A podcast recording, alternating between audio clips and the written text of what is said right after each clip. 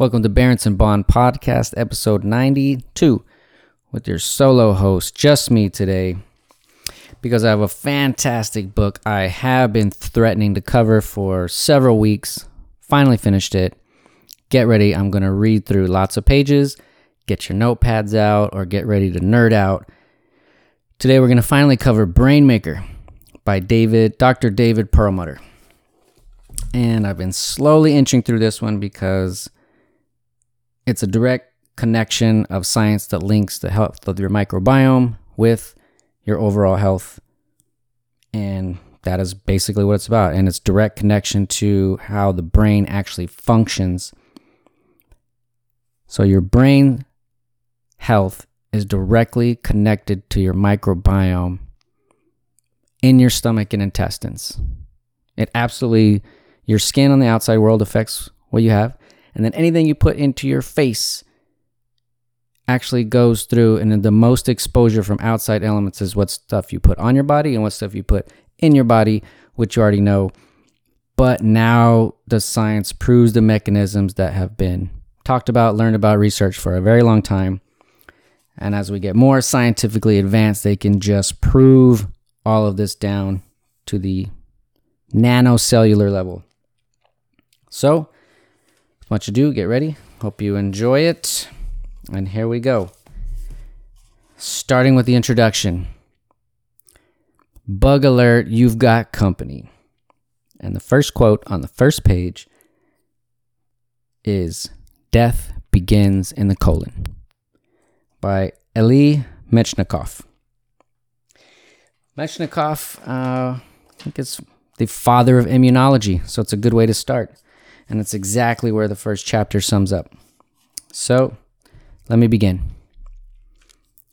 Mood and anxiety disorders are also on the upswing and can be equally as crippling to quality of life as other neurological conditions. About one in four adults in the United States, which is more than 26% of our population, suffers from a diagnosable mental disorder. Anxiety disorders afflict more than 40 million Americans, and nearly 10% of the US adult population has a mood disorder, which gets pre- prescribed very powerful drugs. Depression, which affects 1 in 10 of us. 1 in 10. You're not crazy when you think, hey, am I hearing this from a lot of people? Yes, 1 in 10 and it includes a quarter of women in their 40s and 50s and is now the leading cause of disability worldwide. Say what?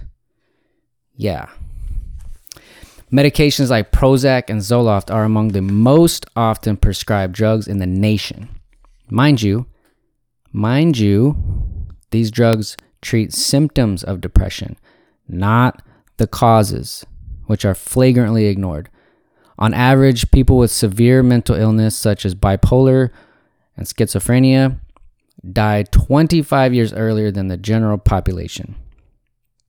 Fun, right? Now for the good news.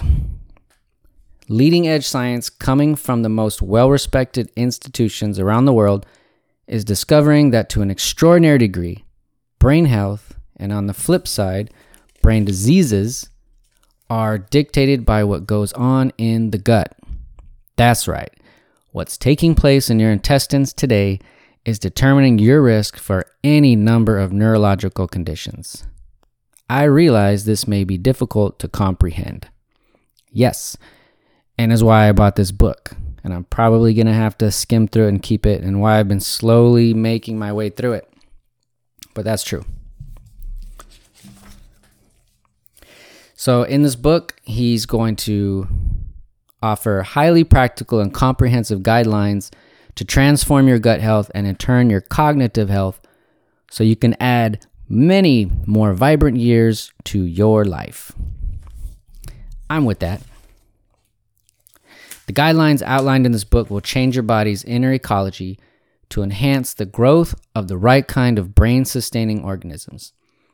This highly practical regimen includes six essential keys prebiotics, probiotics, fermented foods, low carb foods, gluten free foods, and healthful fat.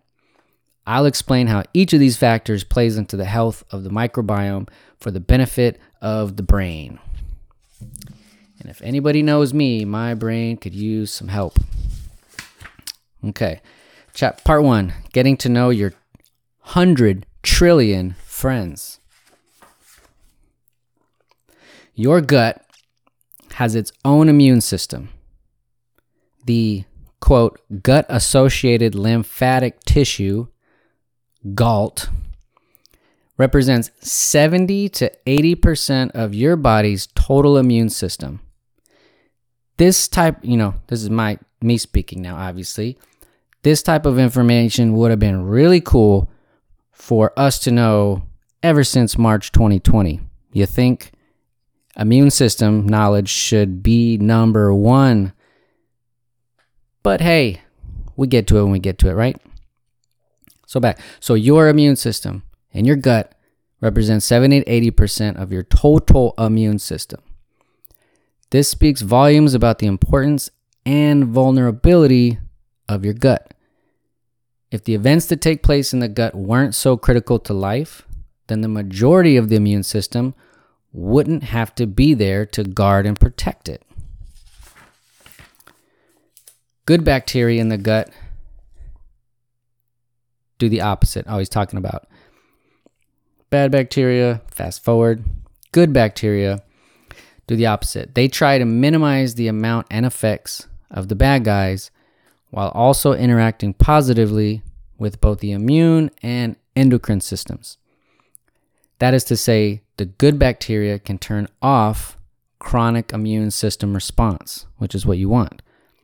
They can also help keep in check cortisol and adrenaline, the two hormones associated with stress that wreak havoc on the body when they are continually flowing. So when you're stressed, your body's just pumping out cortisol and adrenaline that immune response therefore kicks off another response. Now you have an overactive immune system. Now your body starts attacking itself. Stressful, I know. All right. Going forward, Dr. Blaser, who directs New York University's microbiome program, further points out that a third of infants born in the US today are born by C section, which reflects a 50% increase since 1996. If this trend continues by 2020, haha, half of the babies born in the US will be delivered surgically. I love how Blaser so eloquently states the facts of the matter. The fancy names of these bacteria don't matter so much as the notion that the founding populations of microbes found on C section infants are not those selected by hundreds of thousands of years of human evolution or even longer.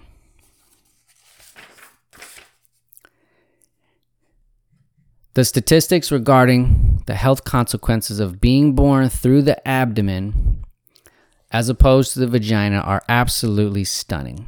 Here's a small snapshot of what being born by C section can entail based on a large population and rigorously controlled studies. A five fold increased risk of allergies, triple the risk of ADHD, twice the risk of autism, 80% increased risk of celiac, 50% increased risk of becoming obese as an adult, and a 70% increased risk of type 1 diabetes. And you recall being diabetic, more than doubles your risk for dementia.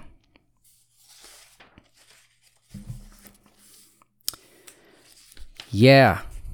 Yeah, I'm 42 today, but I do plan on being 62 and 72 and 82 and 92.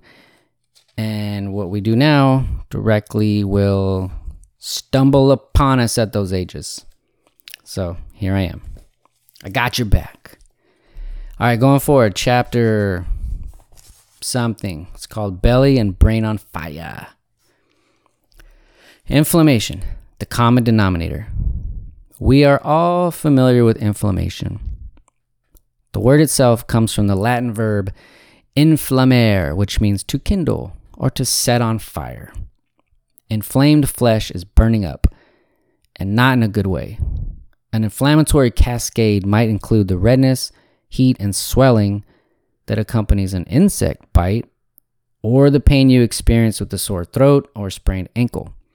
We generally accept the notion that a bite or scrape to the skin is going to be painful because of inflammation.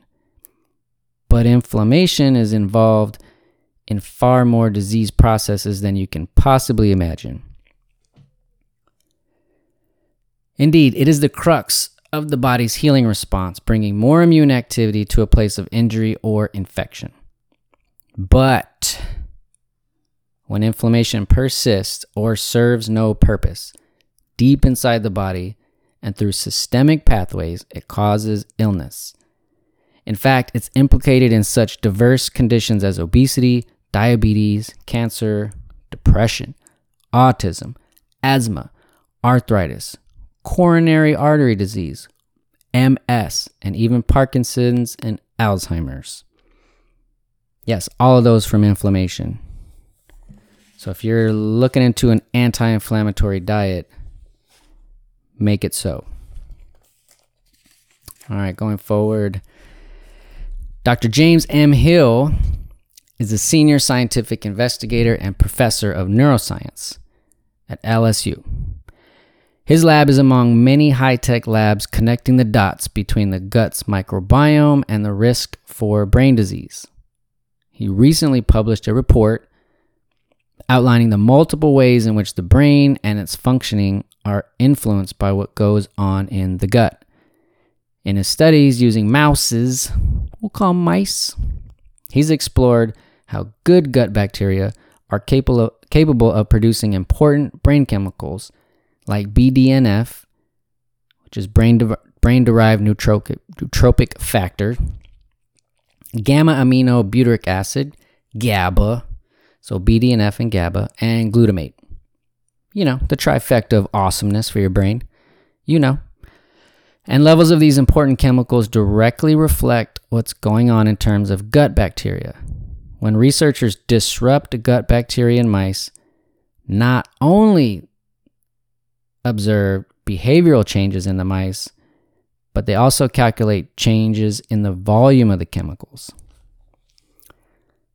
BDNF is involved in neurogenesis, the process by which new neurons are created. BDNF also protects existing neurons, ensuring their survival and, and encouraging connections or synapses between them. The synapse formation is essential for thinking, learning, and higher levels of brain function.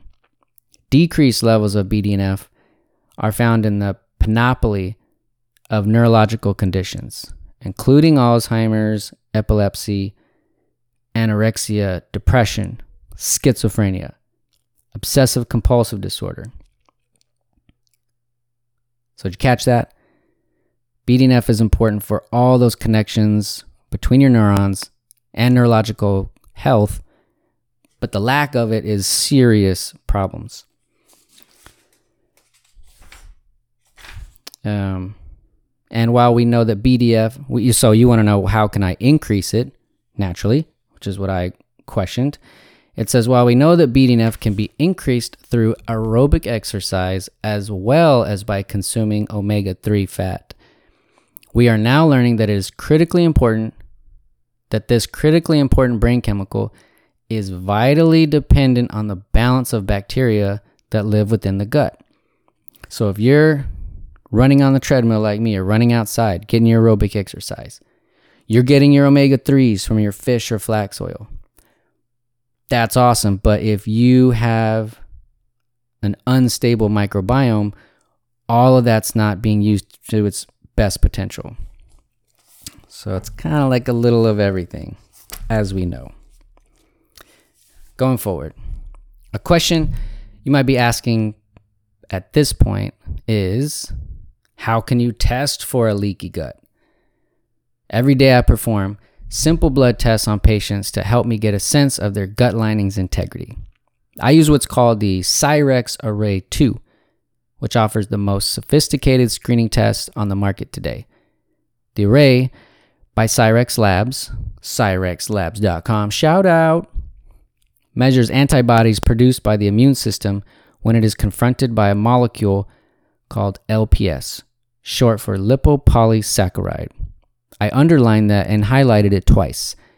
Remember that. LPS, mucho bad, muy mal, evil, LPS, no bueno, no good, lipopolysaccharide, get it out of here. Okay, did I drive that home enough?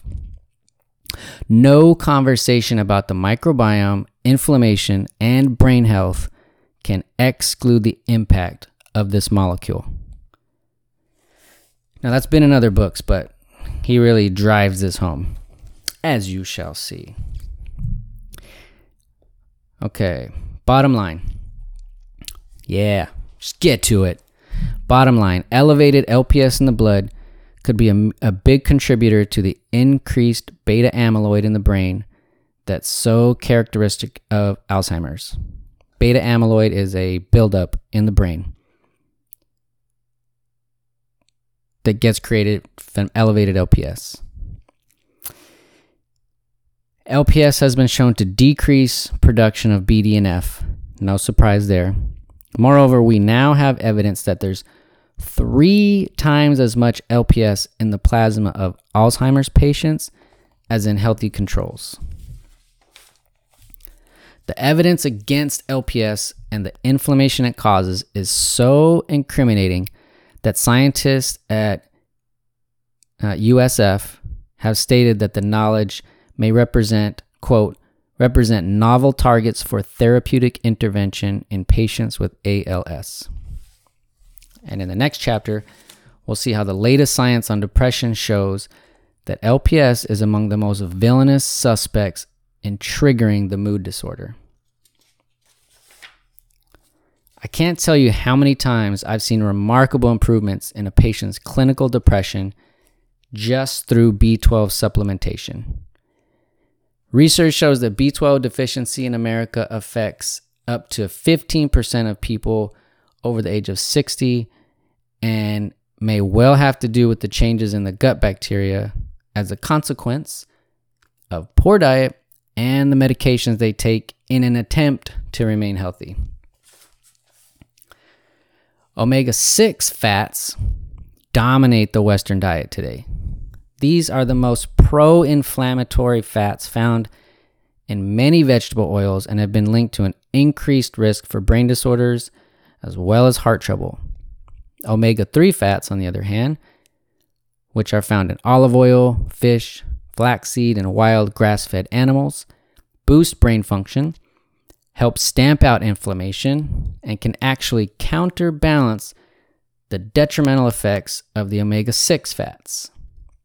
Get some! It even says anthropological research reveals that our hunter gatherer ancestors consumed omega 6 and omega 3 at 1 to 1. If you're getting more 3 than 6, good for you. Get it. All right, moving on. Inflammation, the gut, and the mighty mitochondria, my favorite organelle. Let's see here. Mitochondria, the little teeny organelles that are found in all the cells except red blood cells, generate chemical energy in the form of ATP. They have their own DNA, and the current thinking is that they originated from bacteria. They were once free living bacteria that ultimately took up residence within our cells and provided our cells the benefit of producing energy. Like bacterial DNA, the DNA of the mitochondria is arranged in a circle quite unlike the genetic material found within the nucleus of our cells. Given their bacterial origin and their unique DNA, mitochondria should be considered part of the human microbiome.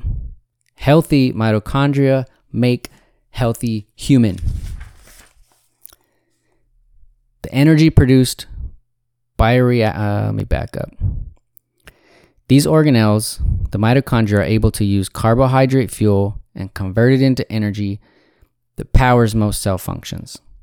The energy produced by this reaction is called oxidative metabolism because oxygen is used in the process as it is in a fire.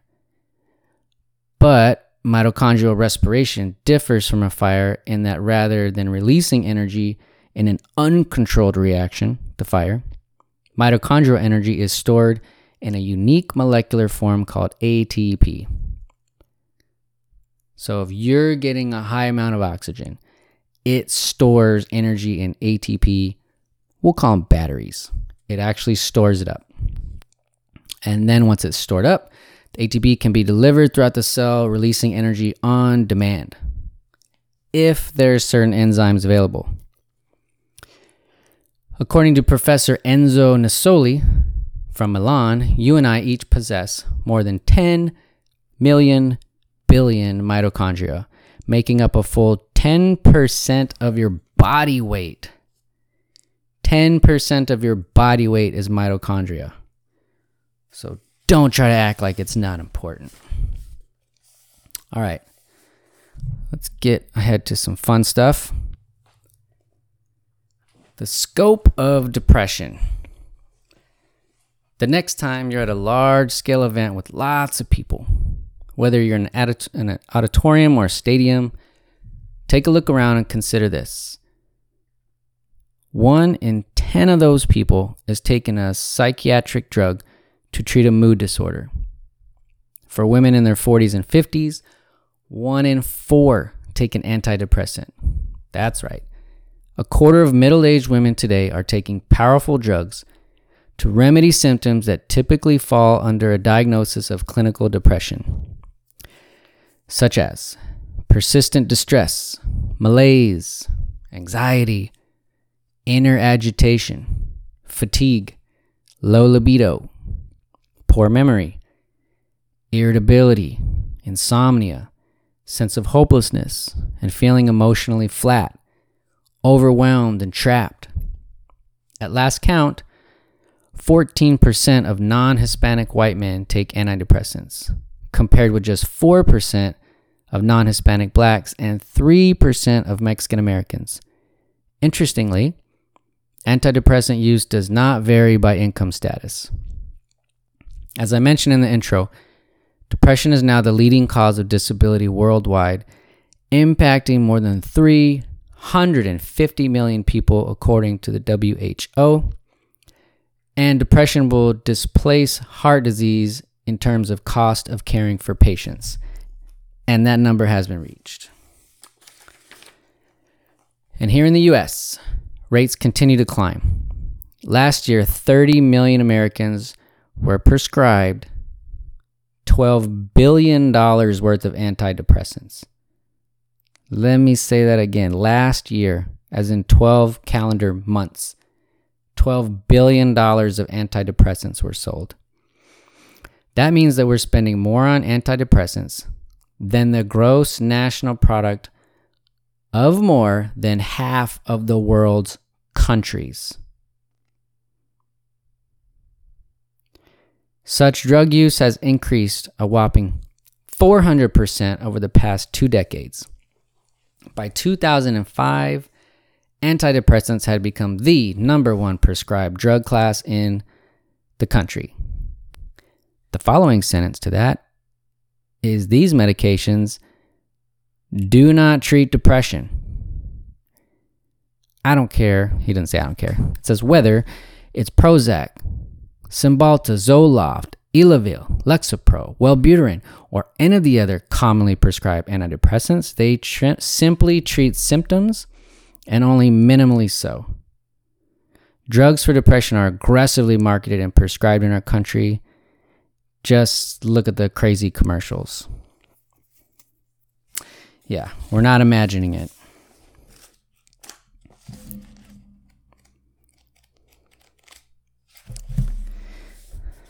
Zooming way forward to the chapter about autism and the gut. Gut dysfunction contributing to brain dysfunction. Cutting edge research is finding that the gut ecosystem of individuals with autism is dramatically different from that of people without autism. And particularly, people with autism tend to have high levels of clostridial, clostridial, clostridial, I'll say clostridial, higher levels of clostridial species, which crowd out the balancing effects of other gut bacteria, leading to low levels of beneficial bugs like bifidobacteria. High levels of clostridial species may help explain why many kids with autism crave carbohydrates, especially refined sugars, the foods that feed those bugs, therefore creating a vicious cycle that fuels the prol- proliferation of more Clostridia. The Clostridia kills more of the beneficial bacteria, which makes them experience all the effects of being autistic just over time. It just compounds.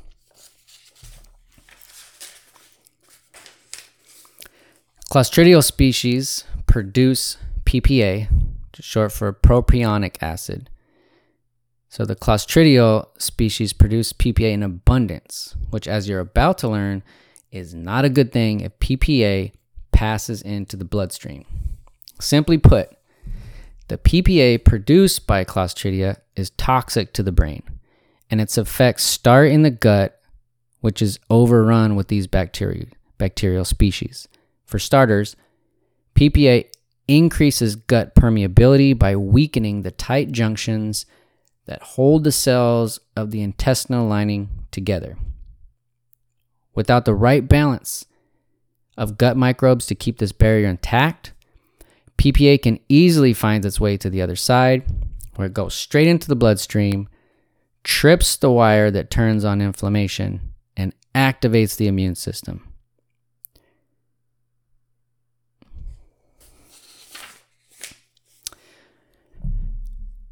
Uh, certain gut bacteria, like Clostridia, may interfere with brain development and function.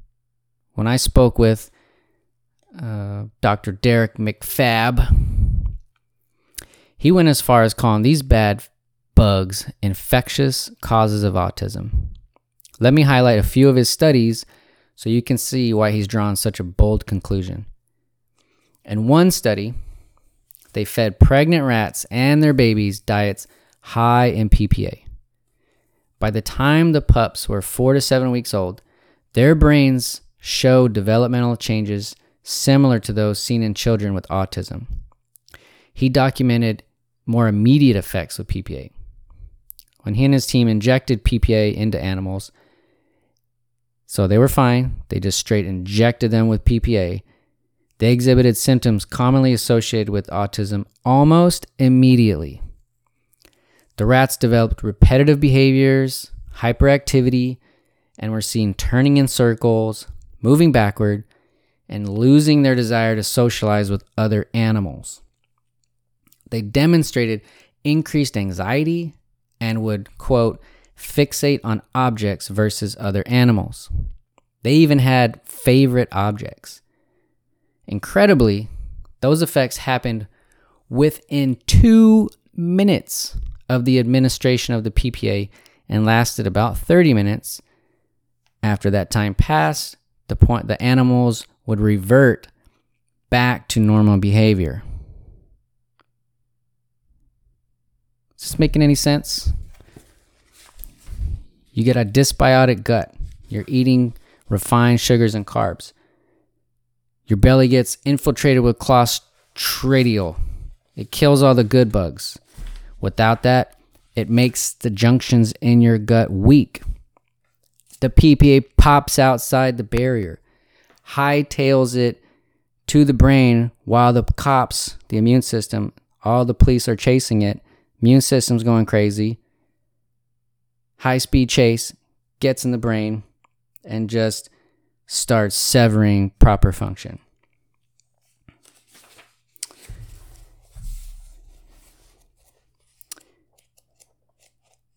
Hmm. All right, moving on.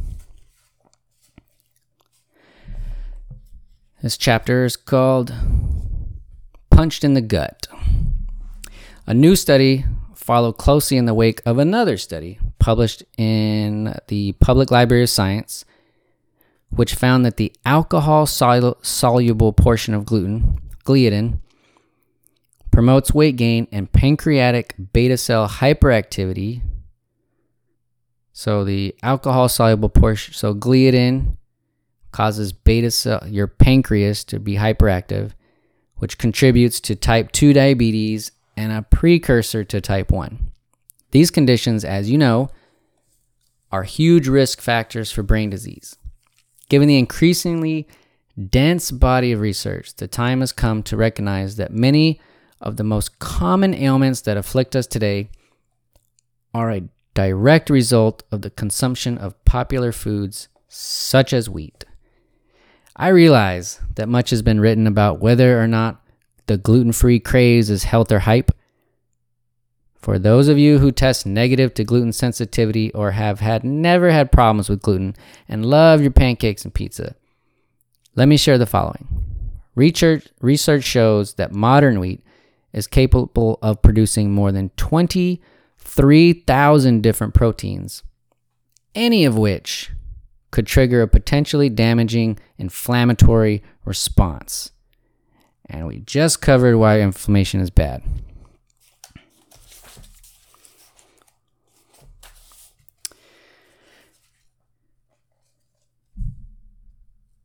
Okay, going forward. Now we're going to get to some antibiotics information. Antibiotics constitute the majority of prescriptions for children under 10 years old. Extravagant use of antibiotics, especially for viral inf- illnesses, which are not helped by these drugs, such as a cold or your basic flu. Antibiotics do not cure it. But we get it when you go to the doctor, they offer it straight up. This has led to the proliferation of antibiotic resistant strains, strains of bad pathogens that current antibiotics cannot touch. So if you go to the doctor and get antibiotics for your basic cold, you're just making that body less capable of beating the next virus and also it creates a virus that antibiotics that normally would kill it couldn't. Okay. Going forward, expect you should expect more high-profile studies to emerge in the next decade showing a powerful relationship between the state of the gut's microbiome and the certain risk or the risk of certain cancers, including cancers of the brain and nervous system. Dr. Robert Schwabe is one investigator leading this charge in the area. His research team at Columbia, he wrote a convincing article in 2013, published in Nature, that outlined the means by which the conditions of the microbiome can either promote or prevent cancerous growths. In his concluding thoughts, he emphasizes the value in turning our attention to the study of the microbiome in hopes of finding new therapies for the prevention and treatment of cancer, calling the microbiome, quote, the next frontier of medical research. I use the example of cancer to further accuse antibiotics of ruining an important collaborator in our health. But I actually could as could just as easily have talked about the exposure to antibiotics and a heightened risk of ADHD, asthma, being overweight, diabetes, all of which increase risk for, as you know, dementia, depression, suicide, anxiety. By now, you can guess the thread tying all these conditions together inflammation. And if you take one more step back from the inflammatory process, you'll find yourself thinking about your gut's microbiota. The University of South Carolina estimated that half of the 40 million prescriptions filled for this antibiotic in 2011 were unnecessary and may have caused 40 over 4500 deaths. And that was Z-Pak. So the very common everybody gets it, everybody's familiar with it, heard of it, and cool with it. The OG Z Pak was given out 40 million times in 2011 and caused over 4,500 deaths. So, something that you're super cool with taking. We all will take it if if we need to, we're going to take it. There is a risk. Nothing is risk free. It's a little fun fact, right? All right, going forward, we're still in busted gut, and now uh, this is this is going into the chapter talking about herbicide laden GMO foods, and my personal caveat, little two cents, and he covers it well. I'm just gonna cover some small things. It's not that the food being genetically modified is the bad thing. The bad thing is that they're modified so that they can be sprayed with boat loads and ship tank loads of pesticides. And to grow veggies in mass monocrop fields in mass quantities for all of your favorite vegetarian concoctions that we buy and get put together. If it's made from one of those three main basics, it's probably sprayed with the most amount of pesticides. So, ah, fun. That being said, moving on. The use of Roundup Ready GMO seeds has allowed farmers to use huge amounts of this herbicide. So, Roundup is the most prolific, horrible glyphosate ridden pesticide, and it is the most used on planet Earth. All right, let's go back to it. So the seeds allow the farmers to spray huge amounts of it, and it's happening globally. It's estimated that by 2017, farmers will apply an astounding 1.35 million metric tons of glyphosate to their crops. Here's the problem glyphosate residues represent a threat to human health. In the wheat industry in particular, farmers saturate the fields with Roundup a few days before harvest to generate a bigger and better yield. This suggests a new perspective on the subject of gluten sensitivity. It just may be that the rise in gluten intolerance and celiac is largely due to the increased use of Roundup. When you chart the incidence of celiac and the levels of glyphosate applied to wheat over the past 25 years, a stunning parallel pattern emerges. In 2013, report published in the Journal of Interdisciplinary Toxicology, which they provided a graph showing just what I just said. The MIT research scientist Seneff and an independent colleague came out with guns blazing about the effects of glyphosate in the body. They went so far as to argue that the practice of, quote, ripening sugarcane with glyphosate could be behind a recent surge in kidney failure among agricultural workers in Central America. They pointed out that among the glyphosate's effects on the body, it inhibits it inhibits PF P450 enzymes. So it inhibits an enzyme produced by gut bacteria. And these enzymes are critical to our biology as they detoxify a multitude of foreign chemical compounds. So the glyphosate wipes out the enzyme that actually protects you from foreign substances. If the CYP, the bad one, if, are missing, no, sorry, the good ones are CYP. If they're missing, there's a much greater likelihood for the intestinal wall to become compromised and for harmful substances to find their way into the bloodstream. Stream, find their way into the bloodstream. In the report's plea for new policies regarding the safety of glyphosate residues in foods, it describes how residual glyphosate changes the composition of gut bacteria and wreaks its havoc on human physiology. I'll spare you the biochemistry, but glyphosate, number one, compromises your ability to detoxify toxins. Two, it impairs the function of vitamin D, which is an important hormone for brain health. Three, it depletes iron, cobalt, and copper.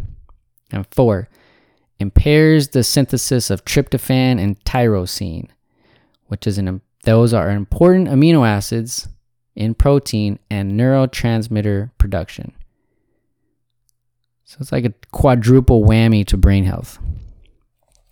The scientist reports focuses on the link between glyphosate and celiac. They describe how fish that are exposed to glyphosate develop digestive problems that are comparable with celiac. And we know that celiac is associated with imbalances in gut bacteria.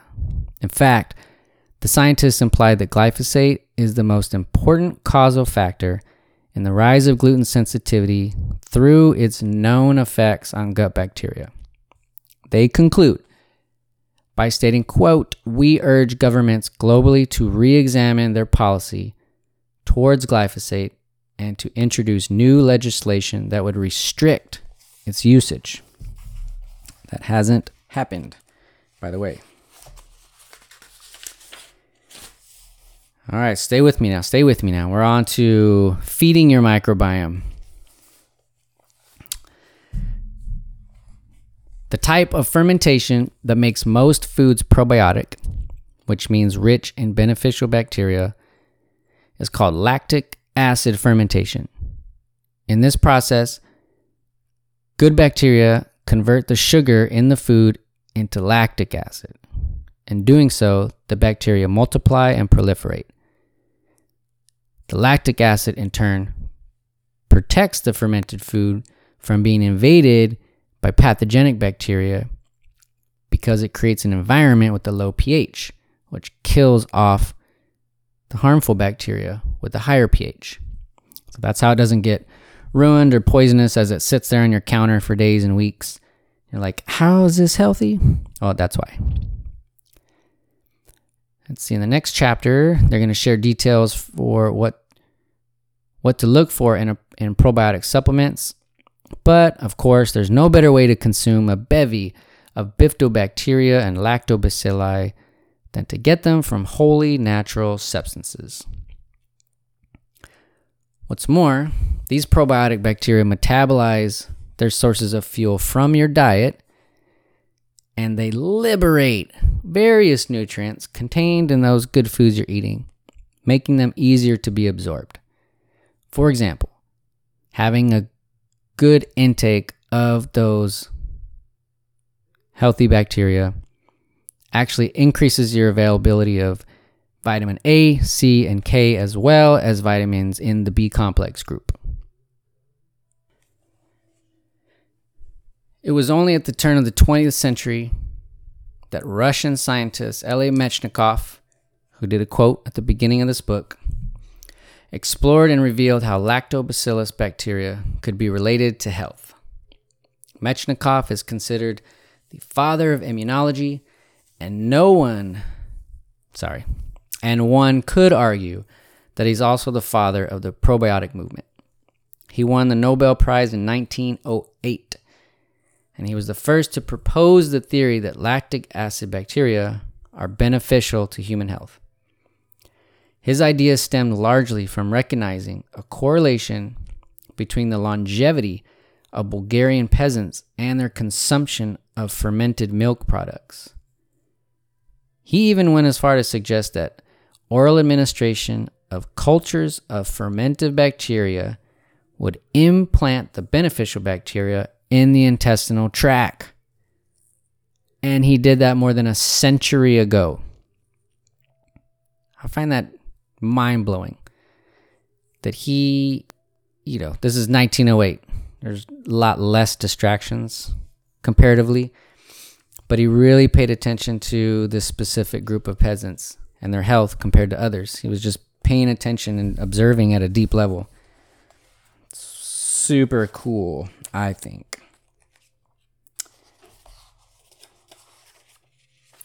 Okay, jumping forward, he gives uh, now to the good stuff. How do you, what do you do with this information? All right. So we're going to go forward. He has a chapter called Feeding Your Microbiome. There's tips what to eat, how to cook it, how to reduce chemical exposures. Uh, let's just, I'll just zoom through a few. You're probably already aware of them. Drink filtered water. Hey, no surprise there.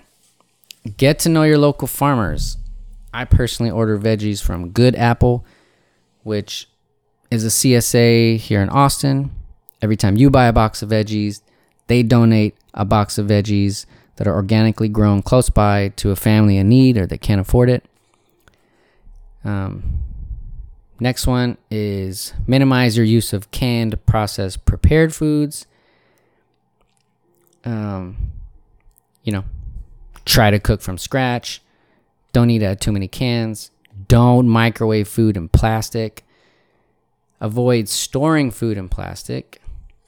Don't use plastic water bottles. Go for stainless steel. Use filters in your house. Reduce toxic dust and residues. All right, here's a big one. Slowly over time, replace household goods and products with alternatives free of synthetic chemicals. This takes time. So each time you're going to buy a new cleaner for your house, just replace it with a better one with less poisonous chemicals.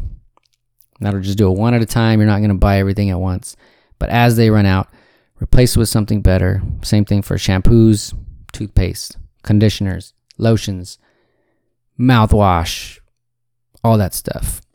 And then he says, keep some plants in your house like spiders, aloe vera, chrysanthemums, Gerber daisies, Boston ferns, English ivies, and philodendrons. If you know what those are, good for you. We got a few. I don't even know what ours are called. Hopefully, there's there are those. Okay, zooming forward, GoPro. We are almost to the last chapter here. So you're wondering, what can I give a baby? What do babies take? Well, specially formulated probiotics for infants and toddlers are available. Talk to your pediatrician. These products come in liquid or powder form. Although more research is needed, we do have some evidence that probiotics for babies can relieve common conditions like colic, diarrhea, eczema, general intestine problems. There was a study published in 2007 that found that colicky infants who took lactobacillus saw results within a week. By the fourth week, they were only crying for 51 minutes a day versus 145 minutes a day. Oof, that sounds painful. I feel for you. Any parents dealing with colic kids, I would go get some lactobacillus reuteri ASAP. All right. Uh, it's been shown to affect in treating infectious diarrhea in children. In an ongoing Finnish study, the infants whose family members had a history of eczema or allergies uh, were given lacto lactobacillus. Uh, they're less as likely to develop eczema. So there's a little something for the newbies. All right, then we're moving on forward to once you can consume solid foods, even as adults. Here's some additional supplements to consider DHA, turmeric, coconut oil, ALA, vitamin D, and refresher vitamin D is fat soluble, so you do need to conti- consume fats. Then chapter 10, he has a Brain Maker seven day meal plan. And it's kind of a mix and match however you want. A lot of kefir yogurts, uh, sauerkraut mixes, pickled stuff. Basically, you know, mixing in those fermented, those fermented foods that I need, I need to increase. And now at the very end for the epilogue, thank you for hanging with me so long. As I write this epilogue, the journal Nature has just published yet another article to sound the alarm. The headline says it all Gut brain link grabs neuroscientists. In it, the author writes that we're, quote, only now starting to understand how gut bacteria may influence the brain, and that now there is hard evidence linking conditions such as autism and depression to the gut's microbial residents. Clearly, there are those who will want to defend the past and even the status quo. That is to be expected. I believe it is far more important to break the bonds of these constraints and recognize that our most exciting and respected science is offering us an incredible opportunity to regain our health through the force wielded by the microbiome, the human brain maker. We can harness this inner power for our own betterment as we are now the, at the crossway that leads to the future.